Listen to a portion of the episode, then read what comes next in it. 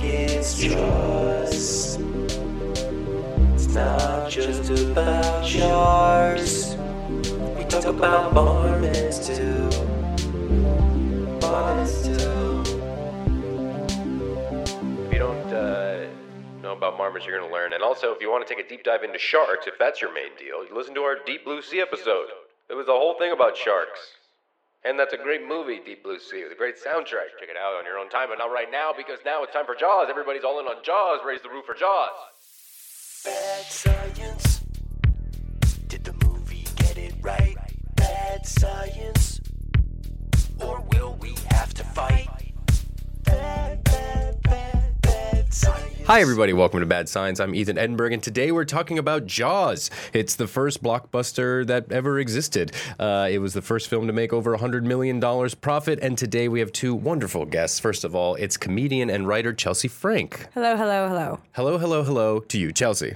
Hi. I'm very happy to be here. Thank you so much for having me. I'm f- very happy as well, very excited. I watched a scary movie for you, and I know that everyone's going to go, it's Jaws. It's not scary anymore. But like, I've never seen a scary movie in my life. Wow. So I watched this shit for you, and you're welcome. I've, yeah, thank you. You really sacrificed on my behalf and the listeners' behalf. yeah. I'm here for the people. I- Damn. Okay, a woman of the people, Chelsea Frank, is joining us here Nice to today. meet you all. Philanthropist Chelsea Frank. Thank you so much. Yes. Uh, and joining uh, the two of us is a professor from the Department of Ecology and Evolutionary Biology at UCLA. It's Dr. Daniel Blumstein. Thanks for having me. Thanks for joining us. You were just telling us off mic that you hadn't seen this movie since. It came out. I, yeah, there used to be things, theaters, and I went to theaters, and you know, that's where it was air conditioned, and it was a really hot summer, and we, I went with my mom, who never went to the like in the water again after seeing the film. Right. Um, and I remember, you know, watching it when it came out. yeah, it was a giant cultural phenomenon and uh, launched Steven Spielberg's career. And uh, I was just looking at his like IMDb to see what he made from the next like ten years of his life, and it was absolutely mind-boggling. yeah, it's like every great film. All the movies. Every movie that's ever made, Steven Spielberg has touched. Yes, for such a scary movie, and or not scary, but like meant to be so scary, and Suspenseful, suspenseful maybe? and thriller. There's like these little pops of just really beautiful, Mm-hmm. earnest, like vulnerable moments that I thought were just really great, and not so Steven Spielberg. Yeah. And it's not sort of, you know, the torture porn gore stuff that Right. many horror movies resort to today for cheap thrills. I mean, it's it's complex, it's simple, it's you Yep. know, it, it, it gets at you in, in interesting ways. And then looking back at it now, it's like, well, why was that why did that scare people out of the water for centuries? Yeah, yeah, I, I could see that. It's not as scary anymore for sure, but I think the suspense comes in, like you're saying, with the, our our care for these characters. You know, like I really I loved all those scenes of like uh, what's his name, uh, the the chief Chief Brody with his son, and like getting to know them throughout the entire. Like we don't see the shark till an hour twenty or something like that. So I think it was broken most of the time. yeah, they could, they literally couldn't film the shark because they had kept these sinking. giant sharks. They just kept breaking. It was like a complete mess apparently making this movie. But it was And like so- a great accident because it made it Yeah. scarier because you never saw the freaking shark. I know. I totally Till the agree. end, yeah. And he, I think he, get- one of the moves was coming up with the whole uh, barrels, those yellow barrels. It was like, oh, we'll just track the barrels, and that's how we'll know the shark is moving. And it makes it so cool and so suspenseful. Mm-hmm. The barrel scene was good. yeah, I love that stuff. Um, okay, so listen, before we get into, I have a bunch of stuff about the movie. I have stuff about sharks, uh, obviously, but I want to start with a quiz. You guys ready for a quiz? Is that cool? Great. I give quizzes. I don't You're gonna take have me them. go off on a quiz with a guy who works at UCLA. That's correct. I'll fail. It's okay. oh my god. If you both fail, that's totally fine. Um, okay, so the quiz is called Think You're Gonna Need a Bigger Wealth of Knowledge to Ace This Quiz. Think you're gonna need a bigger wealth of knowledge to ace this quiz. So we'll start here. What was the shark's name? And to give you a hint, it was not Jaws. Shark had a name. Yes, the shark had a name, especially on set. Everyone was calling the mechanical sharks a certain name. It's become, I don't know, somewhat famous. I remember the name of the boat. Okay. That was actually my next question. Oh, if you I know the want to name rock of the boat. that. Yeah. Yeah. Orca. That's right, the orca. Fuck yeah. Absolutely. Uh, the name of the shark is You must have Bruce. just watched this. Literally last night. Okay, I watched Yeah. it a couple weeks ago. okay. Okay. Oh, there it is. No Uh, retention. I also watched it last night and loved it uh, all over again. But yeah, it was Bruce, and it was named after Spielberg's attorney, Bruce Raymer. Bruce. yeah, Bruce. When was that ever mentioned? It wasn't mentioned in the movie. Well, how but- would we have known not? It's Trivia. folklore. Yeah, Oh. people. You know, I don't know. I'd be alive in the 70s, I guess. Okay. Right. Uh, mm, sorry. Oops. It's your parents' fault, actually. Um, okay, so yeah, uh, and then my second question was the name of Quint's boat, which is the Orca. Um, and I wanted to mention that the entire ocean portion of the Jaws shoot was played with technical difficulties, and at one point, the Orca actually sank with Robert Shaw, Roy Scheider, and Richard Dreyfuss aboard. Uh, and due to a malfunction, the boat started leaking, causing Spielberg to send another boat uh, in a mad dash to retrieve the actors and crew from the sinking ship. Uh, so quite the. What a turbulent- metaphor for this entire production. yeah. Um, okay. Robert Shaw, the man who played Quint, uh, wasn't afraid of sharks, but he was afraid of what during filming? Are these all questions about like the process of this movie or the actual movie? No, that was in the film. I forget Oh. what it was, though. Some. No, this is not in the film. This Oh, really? is his real life. Robert Shaw's real life. You just figure you can take a guess. Does you don't have to be Car accidents. What are we all afraid of? Um, intimacy. intimacy. I'm gonna go. Uh, I'm gonna take a wild guess. Robert Shaw, the native Brit, was reportedly being pursued by both the IRS and British taxmen, causing the actor to flee the country on weekends uh, to Canada to avoid facing a tax liability for spending too many hours on U.S. soil. In fact, Shaw had to forego his salary on the film in order to make amends with the IRS for his charges of tax evasion, uh, which I thought was also just perfect for the character of Quint. Just seemed like he was a. I don't know, a rebel, let's say. Um, okay, speaking of Quint, why was he so tough to work with during the making of Jaws? I think he was an alcoholic. That's correct. He was drinking uh, famously drunk throughout the shoot. Uh, in fact, when it came time to film his like famous monologue about the sinking Indianapolis, he was wasted, and Spielberg deemed all of the footage unusable, and he felt really terrible, and so begged him for another try, and then came back and nailed it sober in one day, in one uh, take. Sorry, pretty cool. I mean, if you're gonna be uh, a raging alcoholic, but you still want to have a career, that's the way to do it. Just get it together in the in the in the eleventh hour enough, and people will be like, "All right, whatever." That guy's a badass. You're a hot mess, but Yeah. we'll still rehire you. He's got what it takes. Yeah. Um, okay, last one. Uh, this is a really weird one. So Spielberg was 27 years old and battling anxiety and insomnia while making Jaws. To combat this, what did he have sent out to him from home? Chocolate chip cookies? I love chocolate Um, He chip was cookies. 27. God, I want to kill myself just hearing that. Uh, Yeah. Jesus. Porn and uh, let's think. 70s. There wasn't porn then. Yeah, magazines.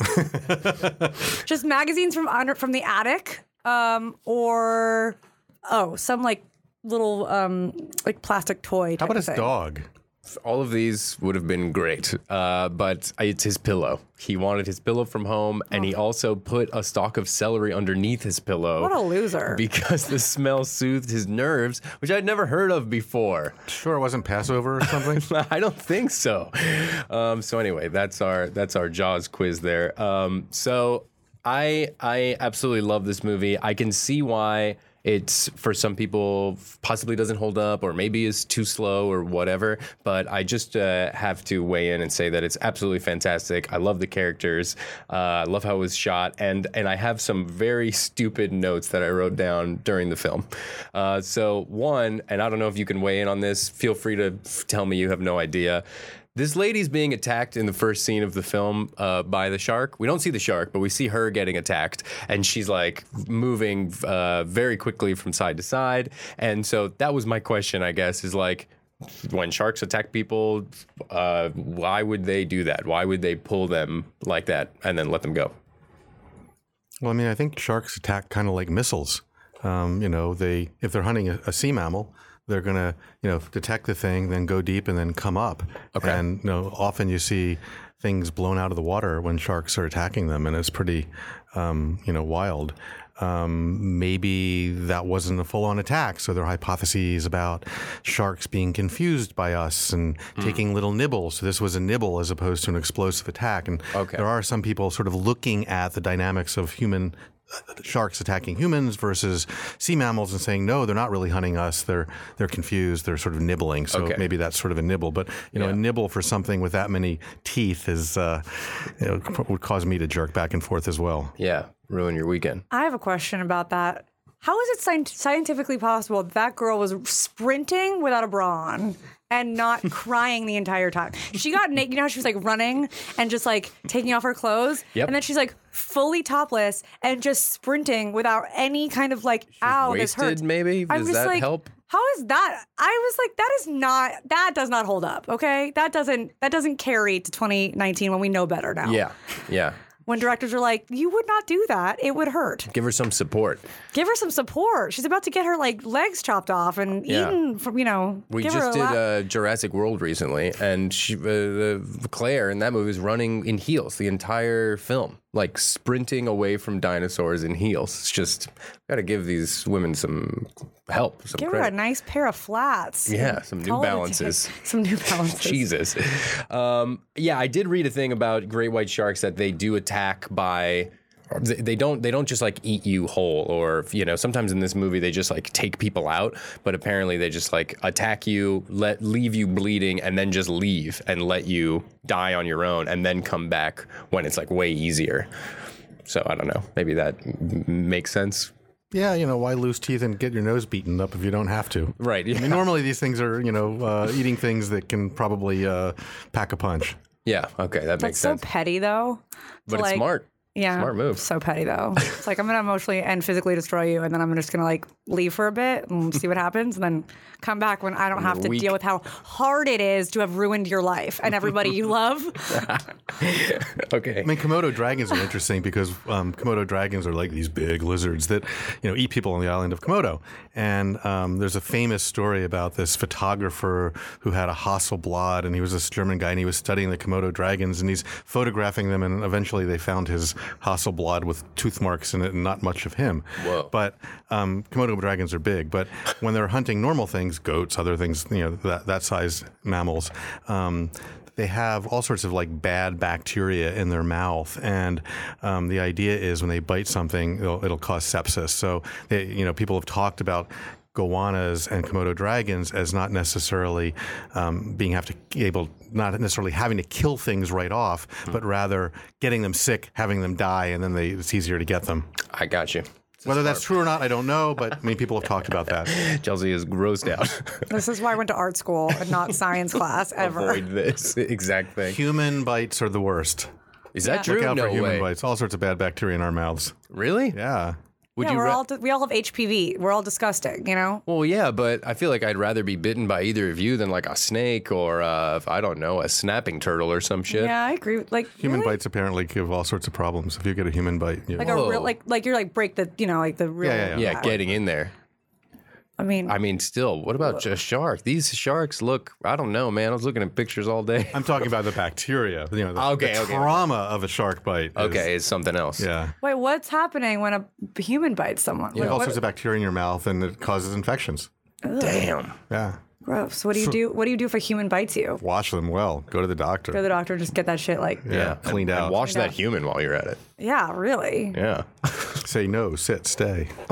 How do you make your mouth not as like disgusting? We need our Mouthwash. bacteria. I mean, so the, the, the, the new frontier in biology is really looking at our microbial you know, communities that live on us. We're covered with cells from all sorts of other animals, and these other animals make us healthy. These other animals make us um, sick at times. These other animals, you know, allow us to exist. So we digest things, and we can get what are called dysbioses if these bacteria get out of out of balance, um, which is really cool because you know we're just a vessel for our bacteria. So everyone's studying that. They make us happy. So there's a mind gut connection, and uh, you know Whoa. you eat certain things, and maybe that actually does make you happy. And certain gut bacteria What are things can we eat that will make us happy? probably things. Uh, well, people are talking about whether you can change it with diet, or you're just trying to cultivate the actual bacteria that are creating the the. Because if it's the gut, you're talking about more like long term. Yeah, long-term. Like not the instantaneous gratification I get from a cookie. So sugar and chocolates and things like that, you know, might, but they al- if they also uh, you know stimulate bacteria to do certain things, people are still studying this. You know, that could lead to a dose of serotonin that just affects your mood immediately. Maybe that's how chocolate works. Is this the whole like probiotic craze with kombucha and all this? That's part of it. Whether that works or not, whether you can change your ecosystem. So Mm. I like to talk about like you know since we have a water theme here. Sure. You know, beautiful coral reef and Yeah. a beautiful coral reef's gorgeous, but there's another state that that coral reef can exist in, and that's what's called an algal dominated state where you have a bunch of algae growing out of it. I prefer the coral with corals and things like that rather than the algae. Yeah. So each of those states is very stable. Okay. And sharks are actually part of that. And each of those states is really stable and it, it, it's hard to get from one to another. So you could have a beautiful coral reef in your gut or you could have, you know, an algal dominated state. And getting from one to the other isn't about just taking a few more probiotics or something like that. So it's a little more complex than that. Is it possible if you like have, if you're like e- taking a probiotic or drinking too much kombucha or whatever, like you can have too much bacteria, too much b- bacteria or yeast or like an over, you're Yeah. overdoing it, and then your body's just like one big yeast infection all the time. don't know, and I don't think we're changing it a lot. Now, people are talking about prebiotics, which is not like probiotics, and I don't really know the difference between these things. But I mean, people are thinking about you know how you change from one state to another, particularly if you're sick. I mean, you know, most of us are in a state that is kind of healthy-ish. Okay. Um, so when you get a dysbiosis, um, some of these will kill you. Some of these are one bacteria sort of takes over your gut. And if you don't get rid of that, um, you can die. So then people talk about fecal transplants or using fecal transplants to get rid of these things. fecal transplants. Yeah, yeah. This is like taking a turn. Yeah. I am here for it too. yeah. So you can always talk about fecal transplants. I love a fecal transplant. I had no idea fecal transplants Happy existed. New Year, you know? Let's talk about it. Uh, so uh, describe what that is.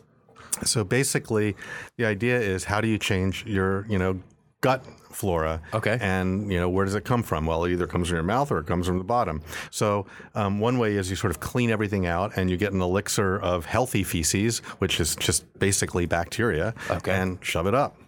And um, this saves people's lives if they have one particular sort of Whoa. bacterial problem. Now, it doesn't necessarily work for normal healthy people or slightly sick people, but if you have one particular, you know, problem, this actually saves people's lives. How many times do you have to do it? I don't know, a couple times I think typically. And you do it yourself, or you have to get some a, a trusted loved one to shove bacteria up your ass.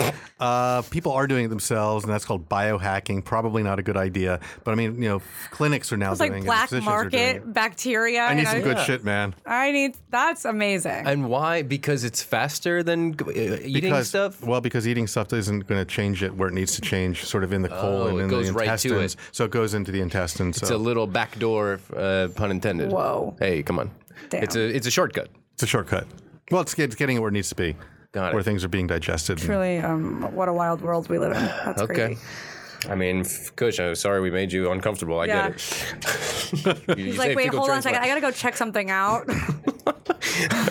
Um, okay, well, listen. Since we're we're off topic a little bit, anyways, you have a specialty in marmots, and so before you came in, we were looking at uh, some pictures of marmots that are still up there. Why So- are you laughing? uh, because they're adorable. We we were like going back and forth about exactly what it was. I said that it's like a squirrel's grandfather. I don't know if that's accurate. Probably not. Uh, but but Brett was saying that they're like three times as big as squirrels, or like the largest of the squirrel Our species. guys are just are hibernating now. They're about five to six kilos. Some of them are even bigger. So, you know, 12, 15 pounds. Okay, Oh, So, so, they're cat sized. what got you into Yeah, this? what? How deep are you in the marmot hole? Tell me about. That. I'm an enthusiast. Um, Okay. so, I mean, I'm interested in behavior. I study behavior. I'm interested in conservation. Um, I'm interested in why animals do different things. And, you know, what do you study? Well, it's nice if you study something with an address. So, marmots have an address and they're active during the day. And I study birds and other things as well. And I study marine things. But, but mammals, most mammals are nocturnal. And most mammals are bats and they fly and they're nocturnal and they have diseases that will kill you.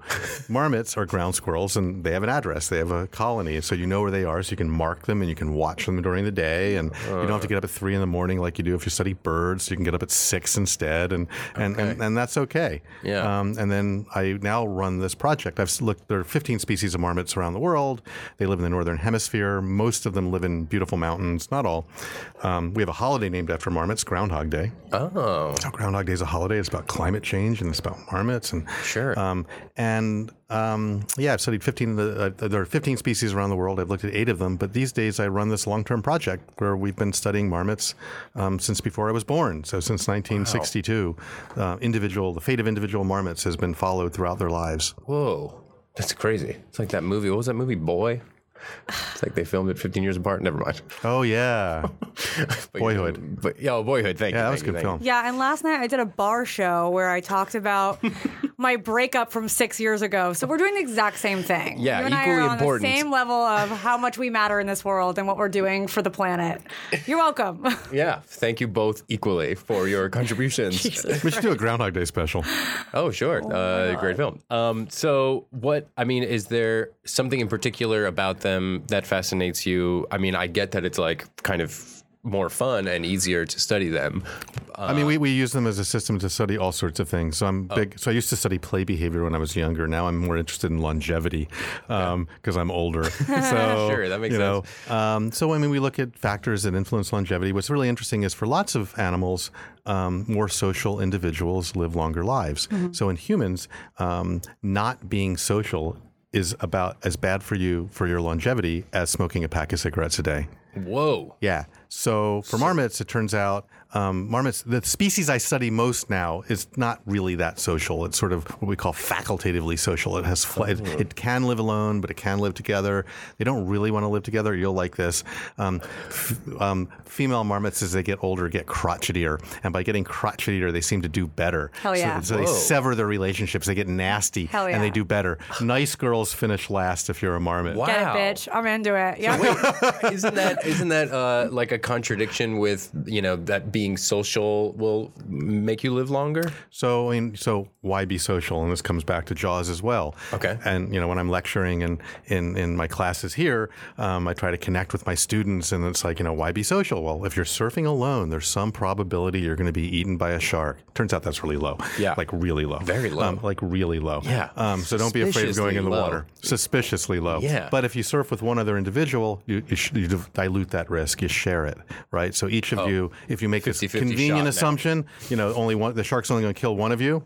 Right. Then you you know, Unless surf it's with two very others. hungry. So grouping, living with others is one way to reduce predation risk. And since all animals more or less are eaten by things, Okay. um, you know, So what about these crotchety female they, marmots? they live longer. The crotch, right. the- the- Where where does that come in? Why is that? Uh, I don't know. I'm, I'm still trying to figure that still one trying to out. figure So it we out. look at you know mating systems and things. We're also use it as a system to study climate change. So they're getting up earlier in the year as it's warming up, and Hmm. and that either that's a good thing or a bad thing. And we're trying to sort of sort that one out. I'm gonna go out on a limb and say it's bad. I'm just gonna assume that more than likely. So marmots are interesting, right? So um, what, one thing we have to worry about with, with environmental change is that animals and plants evolved to sort of one set of environmental timings and, and stimuli, and then that changes, and that's called a mismatch. And they could do worse in those situations. But marmots got to get fat during the summer. So marmot people study marmots physiologically because they get obese without having any obesity related things. They can eat as much as they want. In fact, they have to eat as much as they want because they have to survive 8 months without eating. Wow. Right. It's a long time. I love to eat. Yeah. Um, do that. How does that work though? Because I feel like I guess their bodies are just like ev- they've evolved to just do that. Because if we got super fat, if we got like 600 pounds and we didn't eat for eight months, we'd still die. Totally die. I think. Yeah. Right? So Su- like how do super how do their die. bodies do that? So I mean this whole thing of hibernation Right. is really really interesting. But, like yeah, what's literally happening? I They- guess? they- like they- you know the concept of it, but like what is what is happening in the body when they're uh, when they're in they sh- hibernation? essentially shut everything down. So, so for a period of time, they're in what's called deep torpor. So they actively we've we've borrowed marmots from the field, taken them into the lab, and hibernated them over the winter, and looked at this Very So- lightly use the word and then we- borrowed. Borrowed. No, we put 'em back and then we're Kidnapped a done. bunch of marmots. yeah, put you're it back a, when you're we're a done. kidnapper, but okay, keep No, going. no, no. Oh my they God, get you're back like where in they the were. registry now. Don't let Sorry. this guy on an airplane. It's official. You should not be allowed within 25 feet of a school, as far as I'm concerned.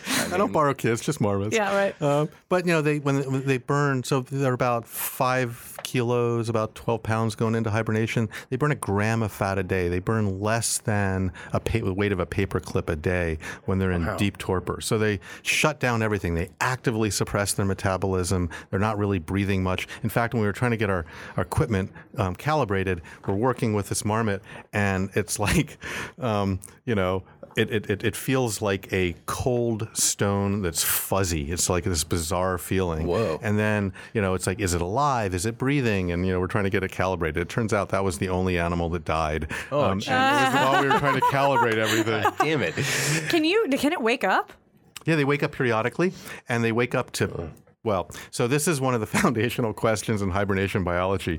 Do you pee because you wake up, or do you wake up to pee? and as a man, Wow, and what as a an- beautiful poetic question. and as a man getting older, my position changes on this. Sure. Um, in any event, because if you if you build metabolic waste, you have to have your kidneys up to you have to have blood pressure in order to filter things out.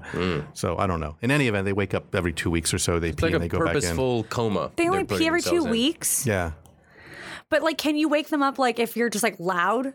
Well, them? when we, we had had some power outages and the temperature changed and they would wake up. So I'm in some registry somewhere, but it's not the it's not the kid registry, it's the CDC registry because I'm probably the only person bitten by a marmot in the middle of the winter. Whoa. So I pulled it out. It was all cute. I was like cuddling it. We were weighing it. We were checking it out. And this one wasn't quite out as much as its siblings and it bit me. Damn. Did it hurt really badly?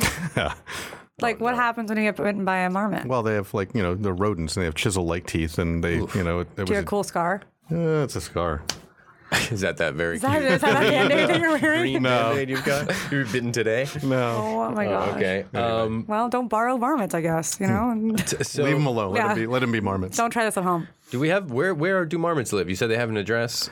They have, they have, you know, they live in, well, the yellow bellied marmots live all over the place in the mountains, in Okay. the Intermountain West and the I Rockies. wonder if I've seen one and just thought like, oh, it's a big squirrel. Yeah, you probably have if you've been up Hmm. and hiking in Yosemite or um, Kings Canyon. They eat cars in Kings Canyon. They eat Cars? cars. Apparently, they go in and on the engines, and, and What? they, apparently they like rubber and, and, and radiator They fluid. eat rubber. Yeah, I, I don't. Maybe it tastes salty. I don't know. They don't. You've given your life to little shits that eat rubber. Eat my car. People come and blame me. People come and blame me, and they say, Mar- "Your marmots ate my car." They're not my marmots. I study them. Oh dear. Well, you also kidnapped them, but I'm not going to accuse you of that again. We brought them Um, back home. There, uh, to to bring it back to jars, there's a scene where they cut open a shark, which I think is a tiger shark, is like the first one they catch, and they say like the tiger shark is like a garbage can; they'll eat anything, and they have like a license plate and like fish hole Yeah. and stuff like that. So, do you know if that actually happens? They I eat- think that's true. I think you know when people open up shark stomachs, they find all sorts of stuff in shark stomachs. Wow. I don't know why. I mean, yeah, I don't know either. I just thought that was really strange. Yeah. Uh, but I didn't. I didn't know if they were like mm, taking a risk and just like having a funny scene, or if it was like, oh no, sharks will just like completely. Because they also show them eating the boat. Like they have like a picture in a book in the film of like a shark coming and eating a boat, and then it actually happens later where the shark is just trying to bring that whole boat down, and he succeeds. Um, spoiler alert: haven't seen Jaws.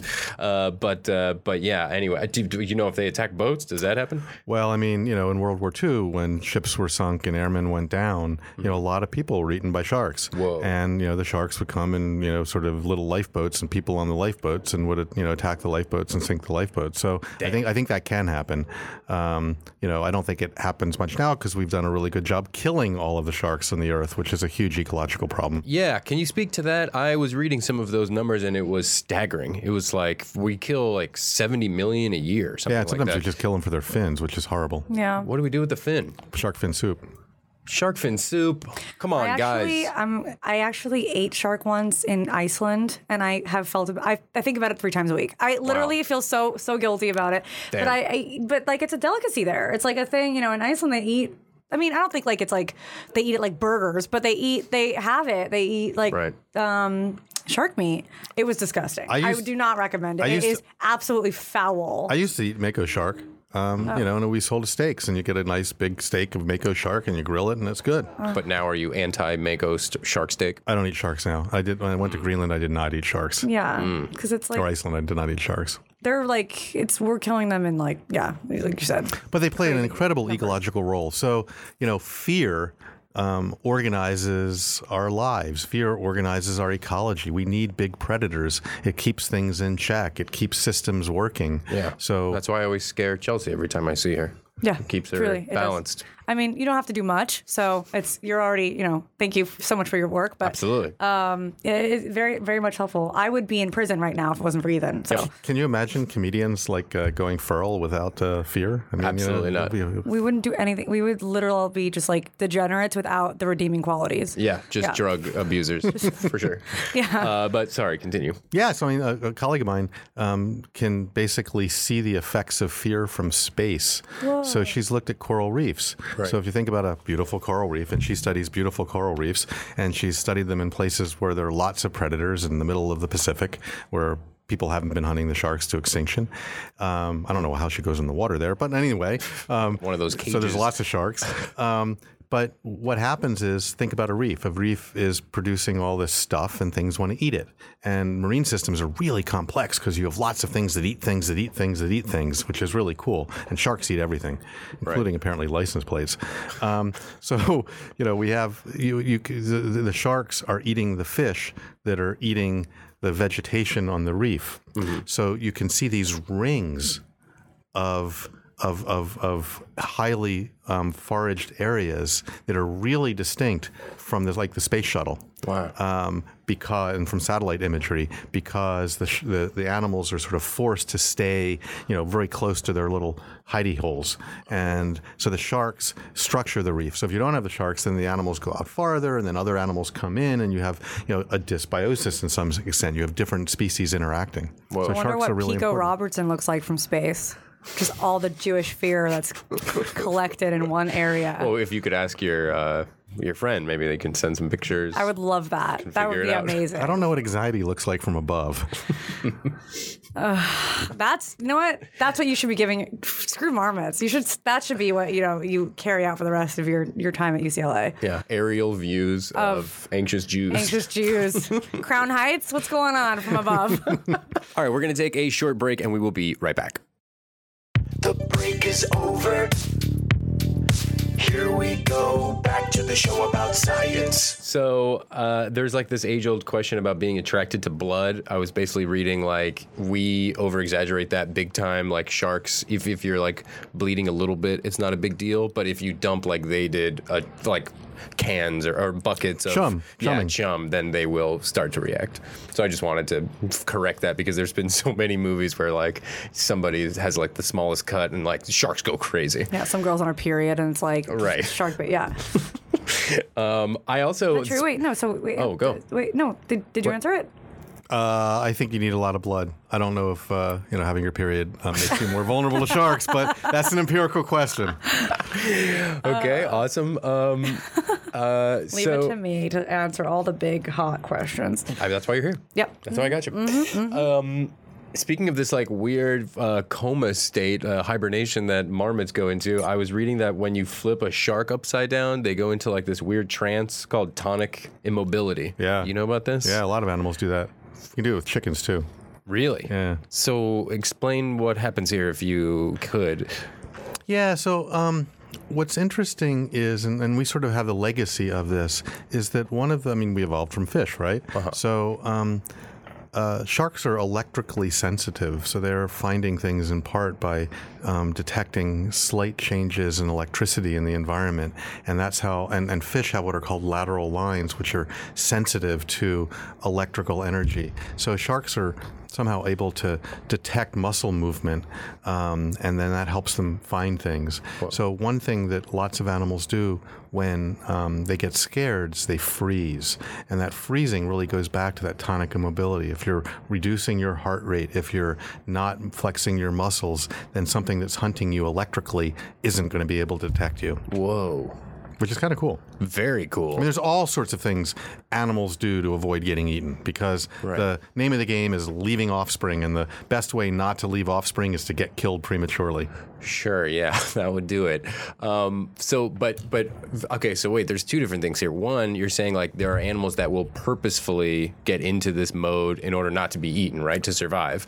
But then there's like this, which to me is more like a weird biological f- uh, state that they get into just based on their positioning. I don't know why when you put some animals upside down they sort of freeze like that, but I suspect it has to do with this sort of ancient anti-predator response, which goes back to fishes to make themselves less, you know, um, detectable. Apparently, and I've never done this, and you can try this at home. I don't have chickens at home.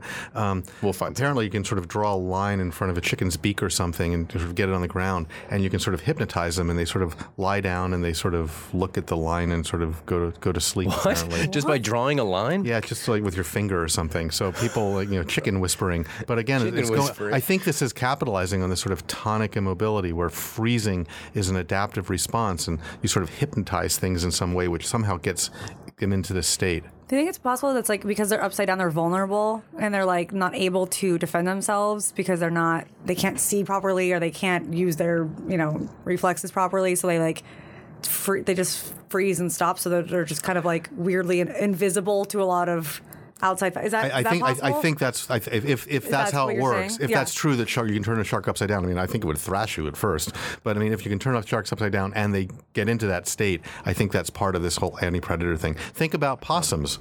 Um, Oh, right, you playing know, possum. or the opossums we have here. They play possum, Mm-hmm. and a friend of mine um, uh, what had a had an opossum in his backyard, and he was trying to trap it, and I don't know if a dog got it or something, but at some point he's like, "Oh no, now it's dead," um, and he goes for a trash bag, and he comes back, you know, half an hour later, and it's gone, and he's like, and he's a biologist, and he's like, "Man, for it. it." got me."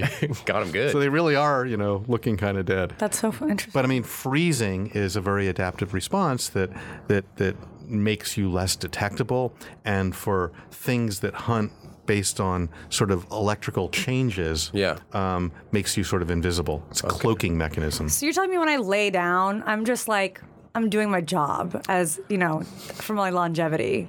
I don't know. I thrash at night when I sleep, so that can't be very good.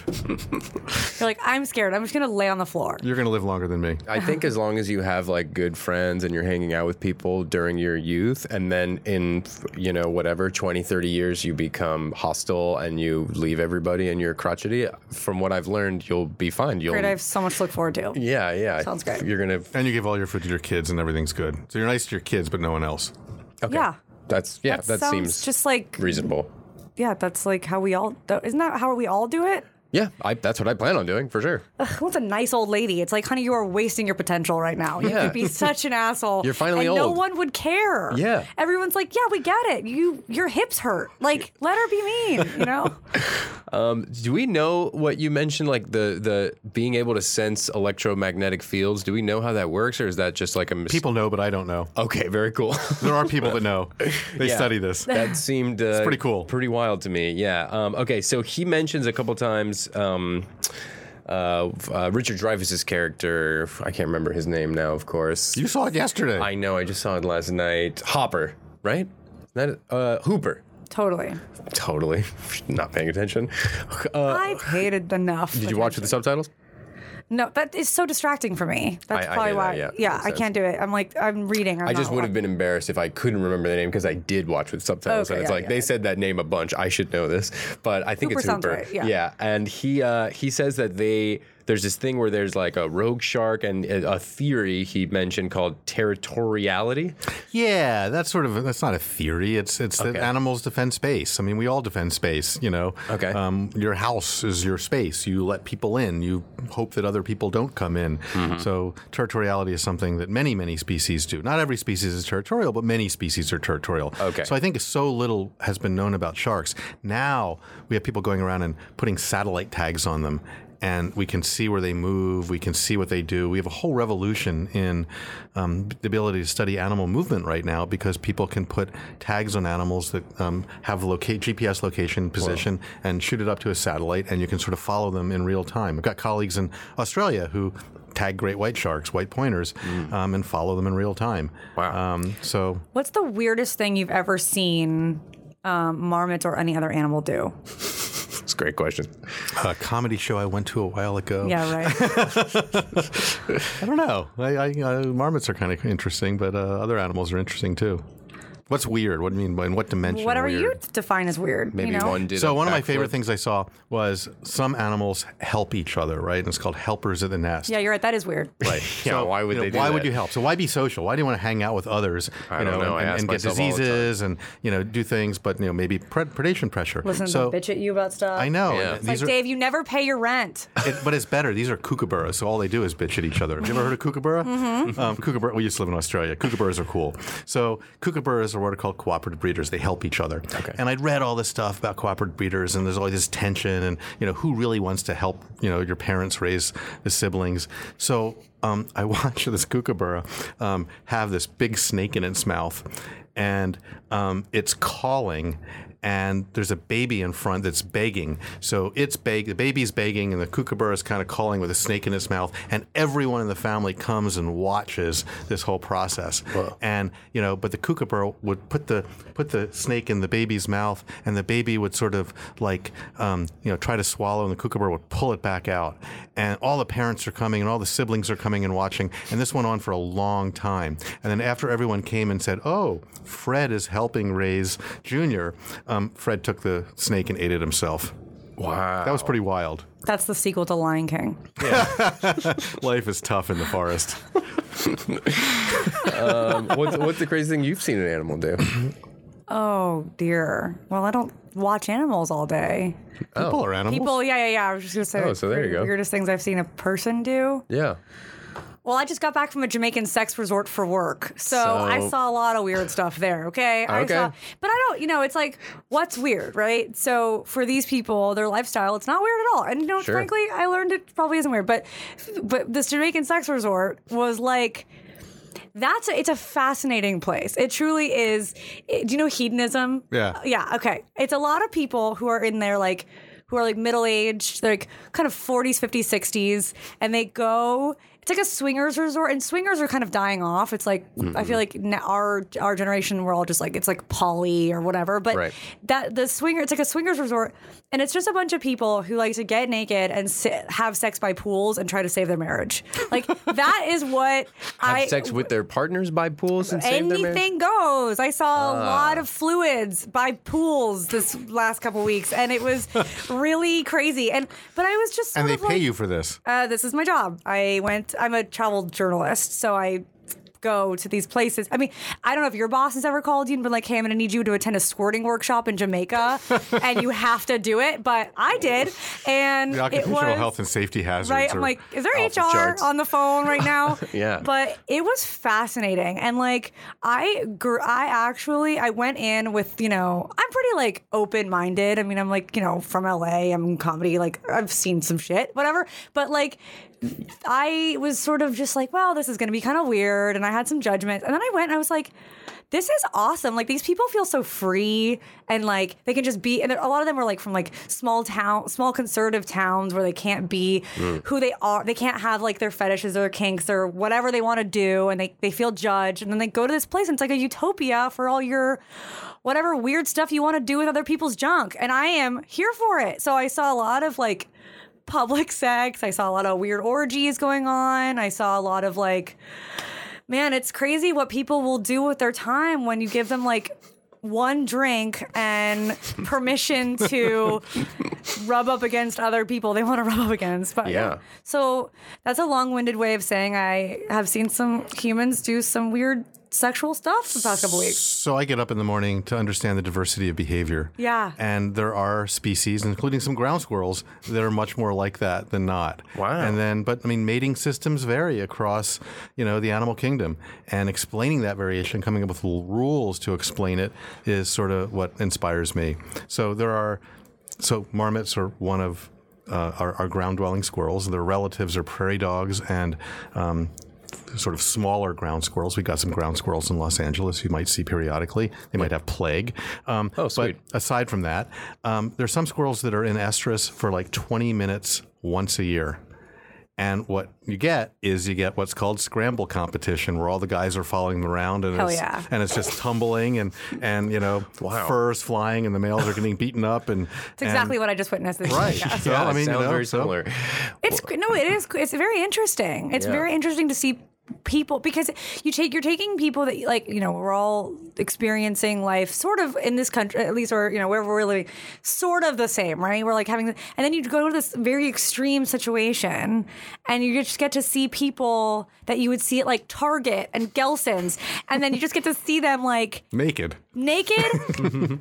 like, and what I thought was cool was that it was sort of the ultimate icebreaker where like everybody immediately was much more open and friendly and nice and not sexual necessarily. Like, I'm just standing in this pool. Was your reaction like? Did you you thought like you handled it well and like kept your composure and because I can tell you just I had a v- brief uh, I went to a like a, a spa here in LA like a wee spa Yeah. and I had never been to anything like that before and I had taken an edible earlier in the day which was probably a gigantic mistake and uh, just upon seeing all the guys in there nude walking around I got like giggle fits really bad Really? and I was just like, because I was also with my best friend, and I just couldn't believe that this was going on for whatever reason. And so I was just like, not laughing at them, but just laughing that we were in the situation. And and I don't know, I just basically had to exit myself from this from the whole thing because I just felt bad. Like nobody else is laughing but me. There's nothing funny going on. Uh, I'm a child, and so I don't know. I just was curious. What was your, you know, were you in there like, oh, this is cool. I do this all the time. This is not a big deal. Let, let's. I will talk about my work with you.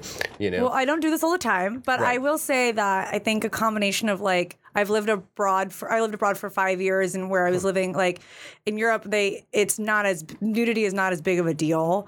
There's a lot more kind of like it's just a body relax. Like Yeah. why are you making it weird?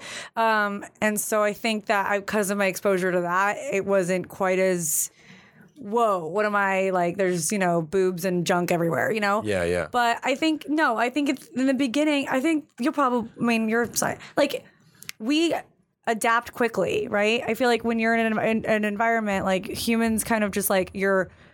It's weird for a second, and then uh, quickly you're just sort of like able to get with the program and like well, I think you know there, we we vary we vary as do animals Right. on their sort of how how quickly they can they vary and adapt. Yeah. adapt. I think for me, I I am pretty adaptable, and so like I'll have my my initial discomfort, but I also feel like I'm like I signed I said yes to this, like Mm-hmm. I and I don't have to be here. Like I don't I can leave. I can go in my room. I can leave the environment. I'm not forced to be in this pool with people. So I was just sort of like it took me a second to get comfortable, but then I realized like how I think okay, here's what was more uncomfortable. There's a side there's a side of the resort. Sorry, this is totally not about Jaws. I love it. Or about your si- or about science. It but is about animal behavior. Yeah, it is about there you animal go. behavior, so I don't feel quite as bad monopolizing this. Okay. Great. But there's a side of the resort that's called the prude side, and then the side that's called the nude side. and the prude side is clothing optional. So you can be naked or you can be in clothes. Oh. Okay. The nude side, you're not allowed to wear clothes at all. No, Got it. nothing. Mandatory nudeness. Mandatory. If you see if you're seen with any clothes on, they'll ask you to leave. Um, So which funny. is yeah. Sir, excuse me. Yeah. Take your clothes off or get the hell out Ma'am, of you're here. wearing a hat.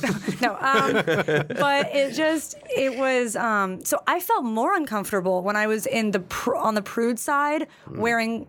We're not wearing clothes Oh, sure. because there was other people wearing clothes or being naked, and the fact that there was anyone wearing clothes made me feel really weird. Right. But when I was on the nude side and I was not wearing clothes, everyone and there's all it's not You're like all on the everyone's a same model. page. Everyone's like it's all different bodies and colors and sizes and shapes Yeah. and all these different things, right? And so you're not like it's it's just it's not as you're not as focused on your individual body because there's just everything around you and no one's really like staring because Right, you're right. not the only thing in the room that's different. Yeah. So I felt like quickly I just didn't care as much, and which I think is like a healthy thing Totally. for us to like feel like we can be naked and not feel so ashamed of our bodies or weird about them. Yeah. So I thought the whole experience ended up being like. You know, you can you can go real juvenile with it, be like, oh, it's so funny. There's like naked people and people having sex, and nah. but like Yeah. to me, there was a very meaningful experience in seeing all these people be so happy and like free, and then also confronting your own comfort levels with like your own body and how you see other bodies. And I'm getting real too wooey with it, but I'm telling you, it was really cool. No, that I makes thought it was- sense. I thought it was interesting. and I, w- really- I was pretty much raised with the same belief that it's like not a big deal. You know, our bodies are our bodies. It's very natural. Yeah. I was, you know, when after eating a f- weed chocolate, uh, my brain disintegrates very quickly. Um, okay, so we are running low on time. Unbelievably, this has flown by. Um, but I have a few shark facts. I just want to like rattle off, and you know, feel free to weigh in. Tell us something. Teach us. Yeah. Teach us. Oh, I'll teach everybody. Um, so first of all, I didn't know this, but sharks are constantly losing and regrowing teeth. Mm. Uh, Do you know about this? Mm-hmm. I had no idea. They it says can go through like thirty thousand to fifty thousand teeth in a lifetime. The, the big ones live a long time. Yeah, and right, they live a long time, like 100, 200 years or something like that. Anyways, I didn't know any of this about sharks, and I was Mm. Which just which freaking makes out. I mean, so things that live a long time are almost by definition vulnerable because they often breed later and they have lower productivity and Mm-hmm. and you know, so when you start killing all the sharks, you know, it's really hard for populations to recover. Mm-hmm. Wow. So yeah, also just stop killing sharks, guys. Like super dick move. Uh, Super dick move. Leave them alone. Eat something else. what are you do? Avocados are a miracle. You know, more people are killed by falling coconuts every year than sharks. Right? Yeah. I mean, true. That makes sense. There's a, uh, Coconut look, trees. Like, you know, go you gotta kill a cut down those coconut. coconut trees. yeah. Also, don't walk below trees, guys. Be careful in the tropics next time you go. Okay, I'll be Uh, I'll be sure to think about that. Thank you. Yeah, don't be afraid of shark attacks. That's definitely something I learned today researching. It's like not it almost never happens. You'll you're much more likely to get struck by lightning, but also don't be afraid of that. What kind of life are you Just leading? don't leave your house. You know that's kind of how I feel. Just Yeah. stay inside. But also socialize and have a community friend group. Right. Um, Reddit. No, I'm just kidding. uh, Reddit exists. You don't have to go anywhere. Uh, I read that they very rarely get any type of cancer or get sick at all. I think people are studying that. Yeah. Uh, I, I don't know more, more about it. Okay, I thought that was fascinating. Yeah, they're trying to figure out how we can like take I don't know some of their cells or something. from goo an- and become- shark goo. Yeah. Like So I mean, you know, Somebody's shoving shark goo up their butt. to live long and prosper, you got to get things that fix things. So, you know, people are looking at long-lived animals. There's a clam that lives like 350 years or something, and you know, people are looking at how they. I mean, because if you're out there, you're going to get mutations, and so Right. you know, how do you fix mutations? Most mutations will kill you or don't do anything, but th- some of those might cause cancer. So, you know, there are cell repair mechanisms and DNA repair mechanisms, and that's what people are looking at when um, while they're looking at these species that live a long time and saying, well, what what's the the trick that allows you to live long? And then, you know, so, so it's like the longer we're around as a species, the less likely we are to be developing these mutations. the longer individuals of a species live. So there are long lived species and short lived species. And for longer lived species, there's- if you get to live a long life, there's a whole suite of things that have to happen, including at the molecular and cellular level. And people are looking at long lived species to try to understand, you know, why, why don't they get cancer? How do they fix this? How do they fix that? Okay. Yeah, that makes sense. I was yeah reading that they also they were around like way before the dinosaurs, but that they haven't really evolved that much. So I was thinking like, oh, maybe they d- used to get cancers and s- illnesses, and just because they've been around for so long, they're like DNA has figured out how to just be a healthy swimming suspect- shark. I, I suspect there's some lineages that have been around for a long time, but you know, member lineages split and change, and Yeah. you know, there still could be speciation.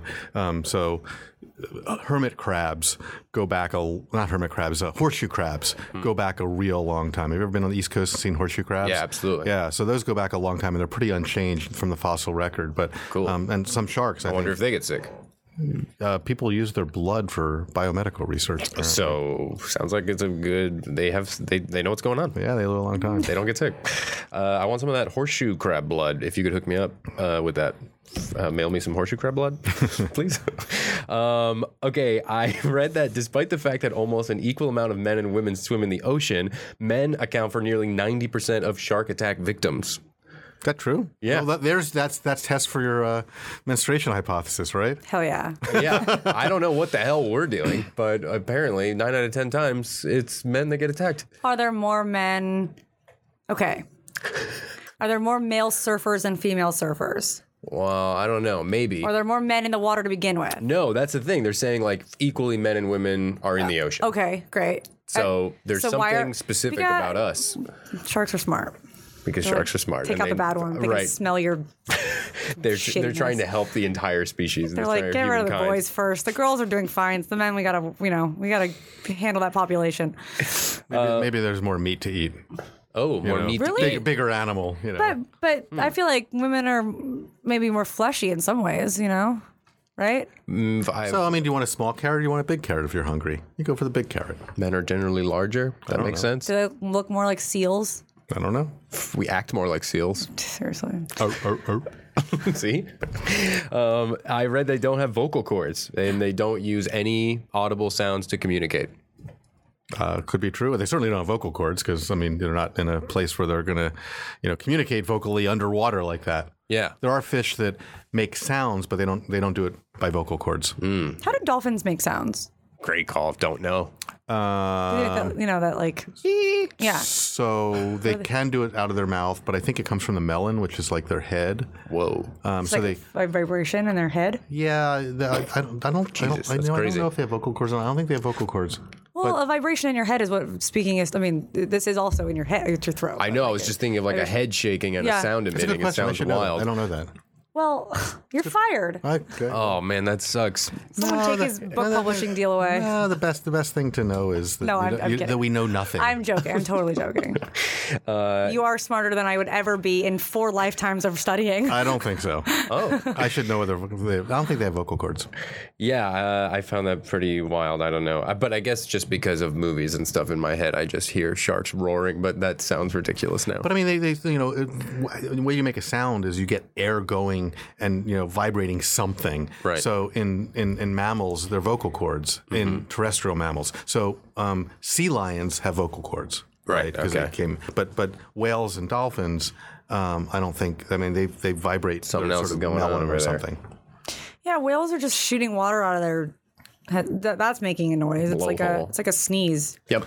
So that- they can Mm-hmm. do they can do that, and they also can make other sounds. So some you know some dolphins can make ultrasonic sounds and echolocate I know, isn't it cool? clicks. Yeah, dolphins are super cool. So cool. Go Miami Dolphins. They're so nice. And, You're, uh, oh, you're like ha, I heard. Um, yeah, dolphins. Yeah, a lot of times they like look like they're smiling. We did a thing on dolphins a while back, and apparently they are not. It just looks like that, but they're not having fun. Like people like to go swimming with the dolphins. That's like a big tourism thing. Don't do that. Yeah, don't do that. That's like a super dick move, apparently. Don't ride elephants either. yeah. See, just leave them alone. basically leave animals alone, guys, and just build like. Dogs, get a dog. They love hanging out with you. Yeah. they love. They so, some dogs Oh, really. on their own space. Okay, wait. Which dog should Which we not dogs own? don't want? I thought like dogs. No, no, they on an don't- individual basis, you've got sort of shy dogs and you know other oh, dogs. oh, okay, sure. But in general, Yeah. dogs are like, yeah, take me and please play with me. We've bred them, or they've bred us to to work with them. Yeah, Yeah. if you're on vacation and you want to hang out with an animal, f- f- bring your dog. Yeah. Find someone with a dog. get a Don't- cat or something. Yeah, don't kidnap a dolphin or an elephant. Or just go bird watching, Oh. or go elephant watching. elephant watching. Yeah, that sounds good. I would love that. What about camels? I rode a Have you ever ridden a camel? couple times. Yeah, it's sort of a weird feeling. Oh. It is horrifying. They're pretty tall. have no they should not be dancers because they have absolutely no rhythm. They just they just straight up flop down and then when they're getting up they just jerk themselves up. And They they're not like it's not a fluid motion. They just Okay. literally fall. Did it seem like they liked you, or were they like I- upset? Camels, camels do whatever they want to do, including spit at you. I Yeah. mean, camelids Whoa. are really Oh, good yeah. animals, and that they, you know, I don't want to do that. I've also Wow. ridden a donkey and that was also equally weird. I should stop riding animals that I, don't, I can just take a bus. Like I don't need Sure. to, you know, Scooter. Scooter. I I've, can I've- walk. I've used pack animals before, where we've loaded stuff on animals. Get on yaks, someone's back. yaks are fun. Yaks almost killed me. Almost killed you. Yeah. What happened? So we were doing a wildlife survey in Pakistan. I worked in Pakistan for years studying marmots, and and this I had a grant to look do a wildlife survey to look at this place for snow leopards, and it's supposed to have lots of snow leopards. I think we were there a month too early um, because they come down when it gets cold and the snow line comes down, and we were there before the snow line came down. So you know we saw some footprints, but not lots and lots of them. In any event, um, it's like a month long wildlife survey. We're in the middle of absolutely nowhere, and we have all these yaks you know, helping carry our stuff. So I would see my assistants like hop on the yaks and ride them um, to get them all together because basically you let your lax, yaks, you know, wander around at night and then you get them in the morning. And I'm like, I can do that. I go, How, can I ride the yak? And we get to this big flat grassland, this palmier, and um, they're like, yeah, here's where you can ride the yak. So a yak has like a nose ring and it's got like this yak hair um, bridle, but it's just a rope connected to the nose ring. Okay. So, you know, um, right, pull right to go right, pull left to go left. So I hop on this yak and it just takes off and it's going towards, and we're about seven to eight or days away from the nearest road, and about another eight hours after that to the nearest hospital. Jeez. And so we're sort of out there, and this thing is running across this rocky, you know, meadow at fifteen thousand feet, and it's running towards this lake, and I'm like pulling and trying to get it to slow down, and it won't slow down, and it's going and going and going, and I'm pulling to the right, and it just like puts its head up and goes, vroom. so eventually it stops right in front of the water and I jump off. Um, my friends and wife and and and, and our, our guides were absolutely in hysterics. And you know, they eventually came up and I'm still shaking because I almost got killed. And um, I said, you know, I'm pulling to the right and it's going, you know, it just keeps going. He's like, oh, you have to pull down into the right to make it go right and down to the left to make it and down to make it stop, not up to make it stop. so I was Duh. giving it the r- exact opposite commands. Yeah. You didn't know that? I didn't know that. You didn't study that in school? Everyone knows it now. Oh yeah, that's true. So next time. So you now guys you are- can sit, now you can ride a yak. Yeah, riding yaks, Oh, you'll know what to do. man. Down. That's crazy, though. I think these yaks were uh, ill trained. They should have you know up. It's to be the yak's forward. fault. Should have known, yeah. Yeah, definitely. Um, well, listen, thank you both for joining me. It was a fascinating conversation. I'm glad you both came in. Where can people find you, Chelsea Frank? Find me on Instagram at Chelsea Frank, Great. um, and at, on Twitter at Chelsea S, as in Sarah Frank. Frank, like the man's name. Mm-hmm. Right. Should be easy, you know? Yeah, no, it is easy. Okay, good. Yeah, you have you chose a great name. Thank you so much. Yeah, it's you're welcome. natural, and I appreciate you saying that. Absolutely. You didn't even choose it. Your parents Uh, Doctor, did. where uh, can people take your classes, read your publication? Yeah, you can get a lot of stuff, information at my website. So if you just Google marmots at UCLA, you'll find all sorts of stuff. Great, love that. Um, Marmots at same, UCLA. same. If you just Google marmots at UCLA, you can also find all my information on right, there. right, right. okay, perfect. Um, if you Google fecal transplants, You'll you'll LA, get stuff. You'll get something. Make sure you have your safe search on when Right, you do that. yeah. Um, all right, thank you both, and uh, I'll see you next time. Thank you so much for having us. It was very Thanks. fun. Absolutely. Bye. Super fun. Bye. Bad Science is hosted and produced by me, Ethan Edinburgh. Our associate producer is Emily Feld. Our editor is Lucas Bollinger. And the executive person in charge of fecal transplants, Deucer, I'm sorry I had to, is Brett Kushner. Follow us on Instagram at Bad Science Show. That's at Bad Science Show. Or feel free to send us an email, badscience at seeker.com. That's badscience at seeker.com. Let us know what you think about the show, any movies we should do in the future. I always appreciate getting your emails. And of course, leave us an iTunes review. That lets other people hear about the show. And I'll see you all next week. Bye.